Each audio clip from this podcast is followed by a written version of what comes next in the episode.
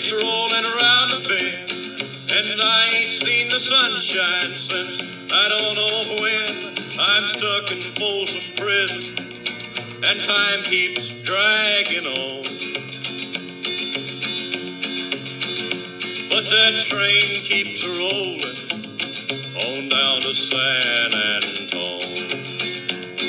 When I was just a baby, my mama told me, son, always be a good boy, don't ever play with guns. But I shot a man in Reno just to watch him die. When I hear that whistle blowing, I hang my head and cry. Hi, everybody, and welcome into this special edition of Tuesday Wrestling Tuesday. I'm Jonathan Hood. Today, we celebrate the life and times of Black Jack Lanza. Jack Lanza just passed away on the 8th of December. He was 86. Black Jack Lanza was with a longtime tag team partner, Black Jack Mulligan, and they made the tag team the Blackjacks. It's interesting. During the times of the early 1900s, all the way to where we are right now in 2021, cowboy movies have always been prevalent. From Matt Dillon to Josey Wales to Wyatt Earp to Butch Cassidy to Rooster Cogburn, there's always been cowboy movies. And those cowboy movies turned into wrestlers that wanted to be cowboys as well, like Stan the Lariat Hansen, like Terry and Dory Funk, like Bill Watts, Bob Orton Jr., Cowboy James Storm, The Smoking Guns, JBL, Blackjack Mulligan, and of course the late Blackjack Lanza. Well, this is a special edition of Tuesday Wrestling Tuesday. We will look back at the life of Blackjack Lanza. But before we do, I will tell you that wrestling cowboys over the years are as common as the turnbuckles and the ropes to a ring. Because when you had a cowboy, usually that cowboy was a heel, and that person had a big old cowboy hat, wore black, or he had um, a lariat, or he had spurs. There's been so many wrestling cowboys over the years, but the Blackjacks were something totally different. For its time, the Blackjacks were a very rare tag team of not just because they were wearing black, not just because they had hats, but they were just physical and strong. The first time I saw the Blackjacks, I saw them as a kid, watching with my grandfather, watching the American Wrestling Association, which was based out of Minneapolis, Minnesota. I also saw them in the WWA that was based out of Indianapolis with Bob Luce. So between Verne Gagne's wrestling in the AWA and Bob Luce in the WWA, I saw a lot of the Blackjacks. And they were able, the Blackjacks, Lanza and Mulligan, to really make a name for themselves here in the Midwest. And before Mulligan and Lanza got together, Lanza had some success as a singles wrestler. He was billed from Albuquerque, New Mexico, and he traveled. He was in St. Louis wrestling uh, Gene Kiniski to a 60 minute draw back in the early 60s, and then came to the American Wrestling Association and wrestled between 1962 and 1979. As I remember, I was a kid watching the AWA at the time, and I saw Lanza and I saw Mulligan, and they were managed by Bobby the Brain Heenan. As a matter of fact, Bobby Heenan got his start in Chicago because he's from Chicago and wrestled and managed for Verne Gagne's AWA and Bob Luce in the WWA. From there, Lanza went to the Mid Atlantic area in the early 60s and wrestled and competed for Mid Atlantic Championship Wrestling. He eventually went through Indianapolis and went to the WWE. And so Lanza debuted in the Worldwide Wrestling Federation, as was called back then, in mid 1973 as Blackjack Lanza. And he would take on opponents like Andre the Giant and Chief Jay Strongbow and Dean Ho. Those were the big names during that time in the early 70s. So then the tag team came together. And again, there were times where the tag team was together, sometimes they were separate. But what we saw is, is a tremendous young wrestler named Blackjack Lanza, the big mustache, the black hair. He was ominous when he was in the ring, for sure. Yes, sir. Put him away. And here comes the corkscrew. Up putting the corkscrew on him. The brainbuster, if you will. The brainbuster does it all right. It's like a corkscrew going into your temporal area of your brain or of your skull. Look, he won't let him up. The brainbuster up putting the corkscrew on him. The brainbuster, if you will. The brainbuster does it all right. It's like brainbuster does it all right. It's like a corkscrew going into your temporal area of your brain or of your skull. Look, he won't let him up. Roger Kent yelling about the brainbuster. Not the brainbuster we know in 2021, but you ever take someone, have someone put their fingers, like their knuckle, into the side of your temple and just kind of just grind it into your temple? messing up your brain. Yeah, that was a finish for Blackjack Lanza at one point uh, in the AWA. And Roger Kent, as you can hear, did not like that back in the days of the AWA. Just envision two big guys, Blackjack Lanza and Blackjack Mulligan, both with big black hats, with big black mustaches, both with black hair, with black boots, and of course, black tights and they both had a leather glove on their left hand or in their right hand, but they cut the fingers out of them because that meant that they had put either the brainbuster at the time or the claw on their opponents. And of course, they're managed by Pretty Boy Bobby Heenan at the time. You talk about a tag team. No one in that era had that kind of size and the ability like the Blackjacks, led by Bobby the Brain Heenan. This will be an Australian tag team match, one fall or a 30 minute time limit. Introducing the Blackjacks from Sweetwater, Texas, weighing 305 pounds, Blackjack Mulligan, and his partner from Albuquerque, New Mexico, weighing 301 pounds, Blackjack Lanza. And their most capable manager, the world famous Bobby Heenan, Purdy Boy Bobby Heenan. Introducing their opponents this evening from Springfield, Ohio, weighing 241 pounds, Jim Grabmeyer. And his partner from Atlanta, Georgia, weighing 242 pounds, Frankie Adaris. Adaris.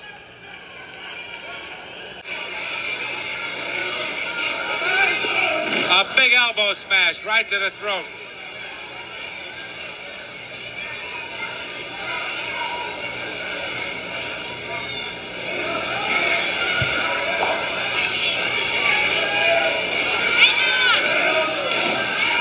Mulligan.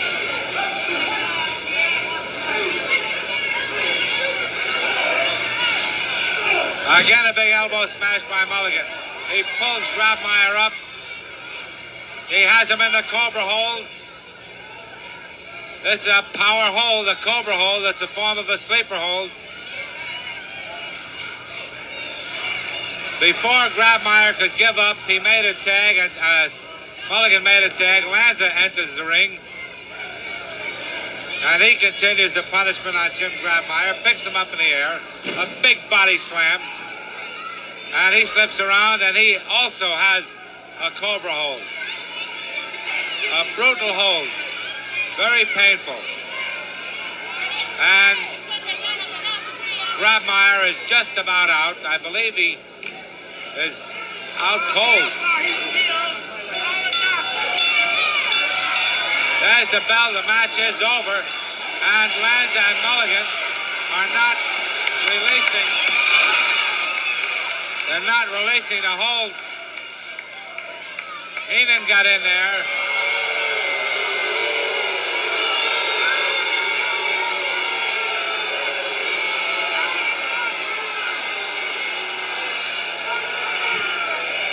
The match is over. Pretty boy Bobby Heenan, once again, you have, or your team has proved, they break every rule. They're a brutal team. Uh, they had the man beat. They could have released the hold. They both put the hold on. Are you Is up- this the way you train them? Are you up on sayings like the great sayings presidents made and world leaders? Well, if you can't stand the heat, get out of the kitchen. It's a little too tough for these sissies in there. And here's the ropes. They can step out, they can leave. They don't have to face us. These men are geared to wrestle the best. Now, these are the toughest competition in the Midwest, East, all over, is right here on this TV. So we enjoy working up a sweat on these poor souls. You know, Mr. Mushnick, I want to tell you something. When you're in superb physical condition as we are, there is no mountain too big to climb. We hardly woke up a sweat, worked up a sweat here, and this is an indication to anyone who tries to get in the ring with us. We welcome anyone in the world today. All they have to do, if they got the guts, is to crawl in that ring. And we don't care who they are Bruiser, Snyder, anybody. We don't care who they are. Listen, Menacker, as it's stated by my partner, at any given time, on his given signal, we can finish any given man. That's including you, dumb, dumb bruiser. Thinks he's so smart with the tactics he uses on the matches he tries to get with us. But he's not too sharp. Because any time that he wants to wrestle us, we're available. Don't forget it. You know, it's getting quite sickening to beat these fellas like we have. Absolutely no competition. Ladies I and wish gentlemen. would bring somebody in from Europe to give us some competition. You just heard from Blackjack Lanza, Blackjack Mulligan, and Pretty Boy Bobby Heenan. And one thing I'd like to add, And it has been your pleasure. Well, you can hear Sam Menacker uh, interviewing and doing the play-by-play as the Blackjacks come out on top with a victory in Indianapolis. And you could hear Lanza first, and Mulligan spoke. Then you also heard from Pretty Boy Bobby Heenan at the time. Uh, interesting action at the time. Again, two preliminary wrestlers, and it was just a really a big showcase for the Blackjacks, as I mentioned. For it their time, again, you talk about some of the two toughest um, cowboys uh, that you'll find in wrestling at that time. The Blackjacks, they were so big, and they were box office everywhere they went. Mulligan and Lanza. Some thoughts now from Dave Meltzer. Dave Meltzer from the Wrestling Observer gives an overview of the life of Blackjack Lanza. Um, Jack Lanza was a school teacher who Verne Gagne recruited to wrestle in 1961 for the AWA and um, kind of a journeyman guy. Cowboy Jack Lanza did okay. Um, was tall, kind of a ladies' man dude, you know, Marlboro man dude. So he was pushed to a degree. And then um, there was a wrestler by the name of Blackjack Daniels, and he took the name Blackjack Lanza when uh, I think it was Dick the Bruiser put him together with Bobby Heenan in Indianapolis. And that was really what made his career was Bobby Heenan. Bobby Heenan had just started managing. He'd managed a few people before, um, but Lanza was a single star who went against the Bruiser and who was the big superstar in Indianapolis. And they took it to Chicago. It did really big there. Heenan, Heenan was fantastic. And the Bruiser was not, I mean, the Bruiser was the Bruiser. He was just, um, people thought of him as the baddest dude. He was like the Brock Lesnar of that era. And so, um, you know, um, the Heat was always Heenan. They went to St. Louis. The Bruiser went to Sam Muchnick and, and wanted to bring the, the feud to St. Louis. Blackjack Lanza and Bobby Heenan. And uh, Muchnick at first said, like, you know, sure, you know, we'll bring in Blackjack Lanza. But Sam Muchnick hated managers. And the Bruiser convinced him to bring in Heenan with, he just goes like, Heenan's the Heat. You know, Heenan's the ones who's going to get over. And the Bruiser and Lanza did really well there. They did big, big business. They had a number of sellouts. Uh, Lanza had sellouts with other people. I think Dory Funk Jr., Jack Briscoe, and others as well. Series of um, matches with the top guys. So he was a top heel there for several years during a period where St. Louis was really, really hot. And um, eventually, um, what happened was Bob Windham was wrestling as a job guy. Well, not a job, but yeah, essentially a job guy, prelim guy in the AWA. Um, I mean, they did name him Rookie of the Year. He was gigantic, you know, a big football player.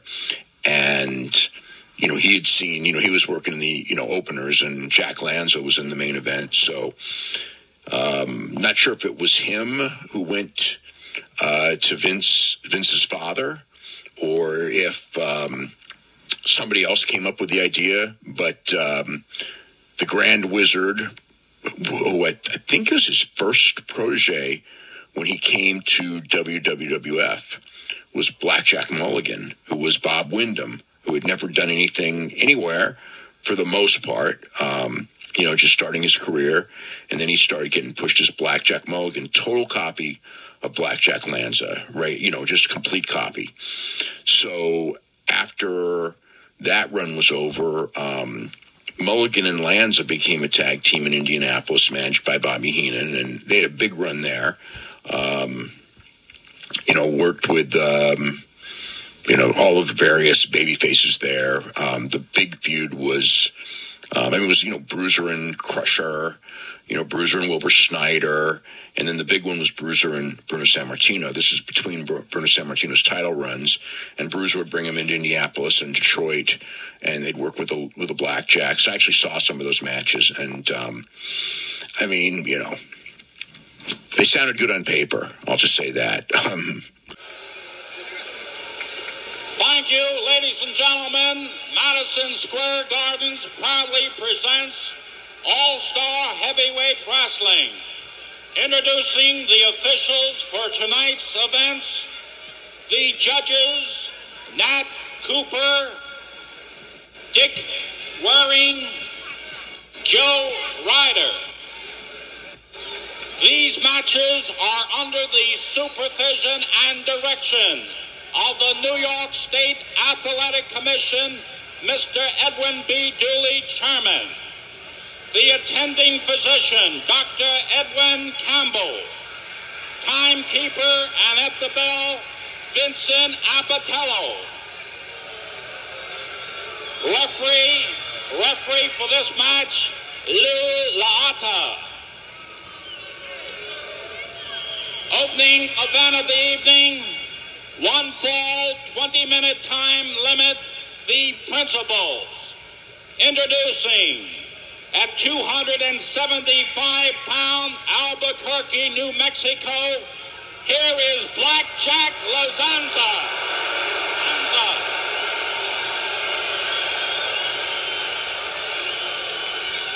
His opponent, 235, Ecuador, Lee Wong.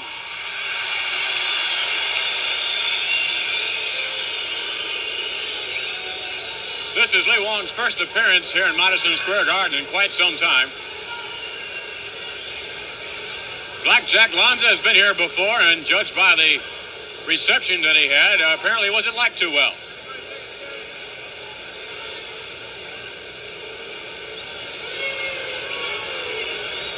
Look at the difference in the size of the referee and Blackjack Lanza.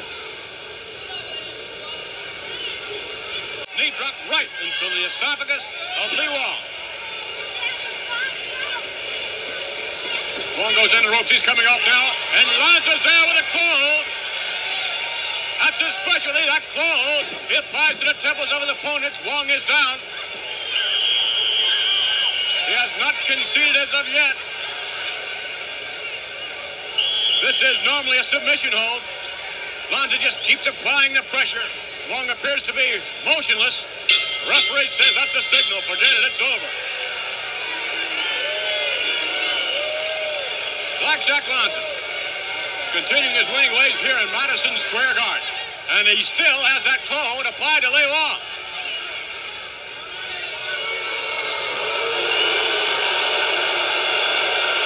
Lanza doing his exercises as if he didn't have enough from Lee Wong. Now let's get the official word. Time of the match, five minutes, five seconds. The winner, Lanza. Blackjack Lanza goes into Madison Square Garden and boom, wins that match against Lee Wong, called by the great Vince McMahon back in 1976. How about Stone Cold Steve Austin and X Pac? They knew Blackjack Lanza. Like again, we talk about Lanza's career and how he was great with the Blackjacks and great as a singles as well, going back to the early 1960s. He wrestled for a long time. But after his career was over, after the territories pretty much dried up in Georgia Championship Wrestling and in the AWA, you know, he retired and he went to the WWE as a road agent and a producer. And it was great because you saw Lanza and Mulligan both go into the Hall of Fame uh, in 2006. But as I mentioned, Lanza was with the organization for a long time as a producer slash road agent for the WWE. Stone Cold Steve Austin, X Pac, on 12360 with X Pac on his podcast was talking about a funny story with Blackjack Lanza. My podcast the other day, I did a Q&A, and that's one of the things that I miss most about the business. You, you miss the the boys, you miss the adrenaline rush, you miss the crowd, you miss the paychecks, but the smell of that ring, the smell of that mat is, is just near and dear to my heart do you miss the, uh, the the blistering heat that went along with it and trying to catch your breath? Dude, you remember? did you ever work some of those uh, outdoor shows when we were in Bakersfield and Palmdale? Yeah, or Rancho Cucamonga in the outdoor baseball stadium and all that. Yeah, it's yeah. so hot you can't yeah. even get on the ground for a three count. Yeah, it's like dude, I, will do the favors for anybody, but you know, I can't get a third degree burn. No, right? like you know, like you always hate the quick count. I'm like, hey, quick count this son bitch, just get it over. We were at, we were one of those uh, outdoor stadiums in my like my first run W W my first tour, like the house show tour, when I got my eyebrows shaved, all that anyways, one of them was Rancho Cucamonga, and Jack Lanza was the agent, and he had that the shoe polish was bubbling on the top of his head, man, like legit. It was great. It was running yeah. down the side and everything. Bless Jack Lanza's heart. Well, speaking of Jack Lanza, because Minnesota, yeah. I called him last deer season to check in on him, and we talked for about an hour and I know he, he, was very important to you. He yes. helped me out so much. He was one of those old school guys that took an interest in me, and he was kind of my go-to agent back in the day.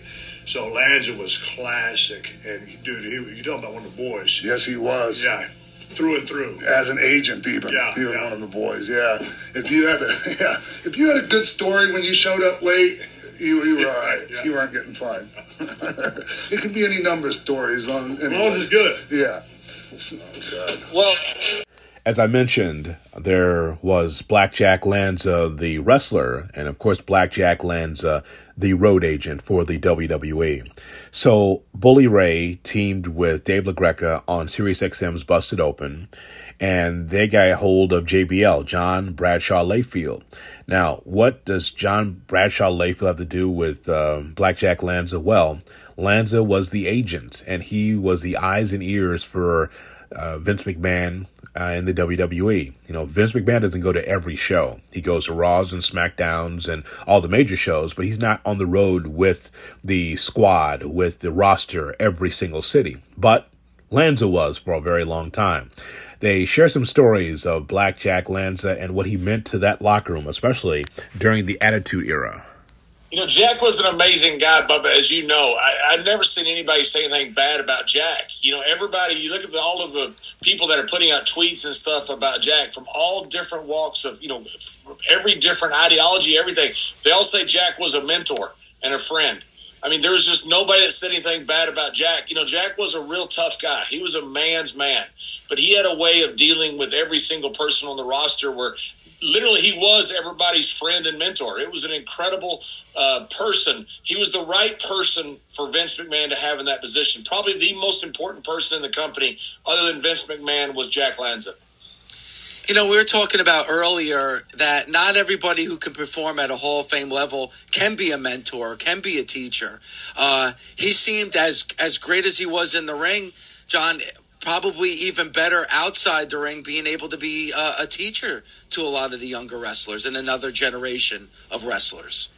Yeah, it's a real talent, Dave. It's and you're right. You know, great players don't always make great coaches. You know, it's just it's a unique thing in people that make great coaches, irrespective of their talent in the sport itself. And Jack was one of those guys. He never overproduced anything. It was just always, hey, let me have a talk with you, and he would give you an idea and it was always, hey, why don't you try something like this? and then you would think about it yourself and you would come back with it and then you would tell jack okay i think that works. Let me try this. And then jack would give you the green light to go ahead and try it. It was just a really unique way jack had of mentoring people and bringing up especially young talent and, John, when you talk about Jack being the right guy for the job, you know the boys in our locker room back de- back then, it's like, you know, it, it, it was like a cage full of lions, and you need that one you know, lion tamer to be able to control everybody. And Jack had such a great control and grasp of the locker room. I was telling Dave earlier that you you didn't want to show up late. You didn't want to do the right thing by Jack because you appreciated him so much and you wanted to show him the proper respect. And if you showed up late, he would just kind of look at his watch, point down at his watch, and that's all he had to do. And you knew that you didn't want to make Jack mad. Yeah, you wanted Jack's approval. Everybody did. You know, it's a unique thing. You know, Vince McMahon is like that as well. You know, people that, that work with Vince, you know, they, they talk about the times that Vince pulled him aside and said, hey, that was a really good job. You know, how much it meant to him. Jack was very much the same way. It's just something that I think you're born with that ability to be able to handle that. And you're right, man. We had the Warrior, we had Piper, we had the Road Warriors. We had all the Kliq, the BSK. Jack could handle everybody incredibly easily. And remember, during that time, you know, it was the Wild West in these arenas. So you had Jack Lanza, who was running the, the arena show, and you had Tim White, who was running the payroll. Because, you know, every arena had almost two sets of books. You had your cash books, then you had the books that you would show the WWE for the split. Those two guys took care of Vince McMahon incredibly. And remember, you know, Bubba, you know this very well. The report that goes back to Vince McMahon, that is the eyes and ears, and that's the only eyes and ears he has. So he has to know 100% that he's getting a report that's unbiased, that doesn't favor one person or another, and that all comes from Jack because you know it's not like a season where you put 13 shows together and and you you're stuck in in what you're doing we have four to five live events every single week. We know what's working, we know what isn't. And Jack Lanza was the one that was the eyes and ears of Vince. You want to know about the Blackjacks? Oh, it's time. The most dominating team that ever stepped into the ring. The Black Glove. Anyone gets in their way. Black Claw. They're not going to like it. Winning at all costs. That's all that matters. Blackjacks Again, hard and fast. Don't say I didn't warn you.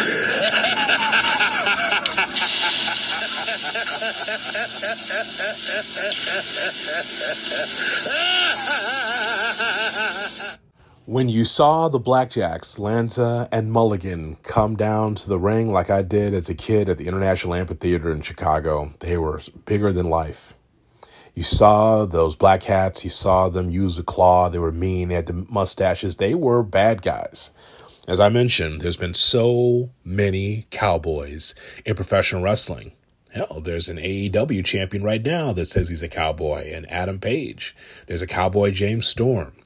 The lineage of cowboys over the years, from Ron Bass to Black Bart and so many in between, have had hats on and really I believe it's all an homage to the Blackjacks, Lanza and Mulligan, because they made so much money with that gimmick and they'll never be forgotten. Rest in peace, Blackjack Lanza, not only in the ring but out of the ring, making a huge impact on professional wrestling.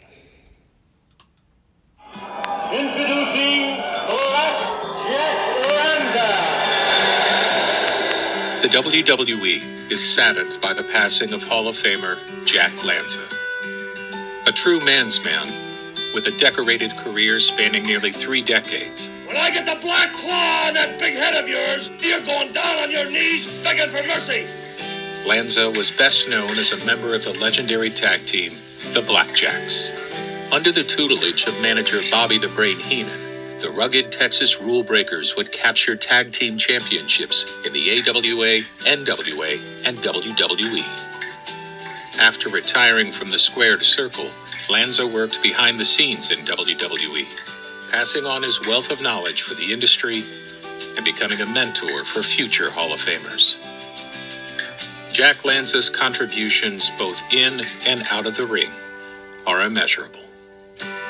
He will forever be one of the most respected and beloved members of the WWE family.